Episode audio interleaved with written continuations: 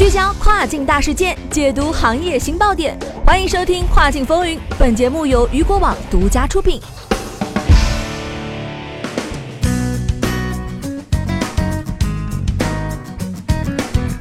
Hello，大家好，欢迎收听雨果电台，这里是每周五为你播出的《跨境风云》栏目，我是玉博。目前呢，有知情人士透露，全球多家科技巨头已经暂停了他们在印度的投资计划，等待印度新政府就电商政策草案和数据保护法等一系列疑问作出解答。据悉，亚马逊、Flipkart、Facebook 和 TikTok 等公司的公共政策团队正在计划在新政府成立后，与印度工业和内部贸易促进部、财政部和信息技术部的高级官员会面，并且了解其立场。来自印度某大型电商公司的高级顾问表示。目前仍然有很多问题没有答案。印度电商政策草案把更多的关注点放在了数据保护上面，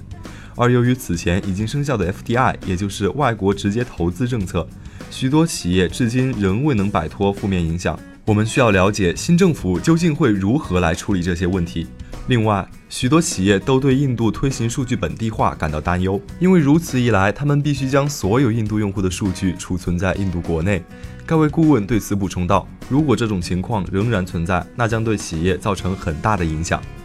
由于牵涉到各方利益，印度新政府将不得不在公众和电商企业之间斡旋，以求双方关于电商政策的分歧能得到有效解决。”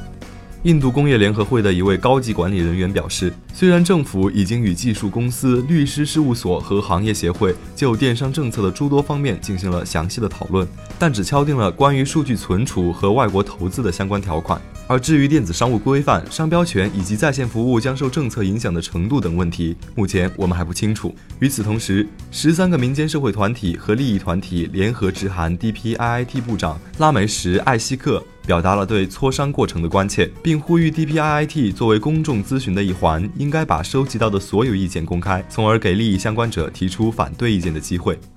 据估计，数据管理将会是最具争议性的问题。包括苹果、Facebook、Google 和 LinkedIn 在内的亚洲互联网联盟表示，印度政府管理数据的方法错误地将数据划为国有资产，剥夺了个人对其数据的自主权和同意权。然而，这在印度是一项受保护的权利。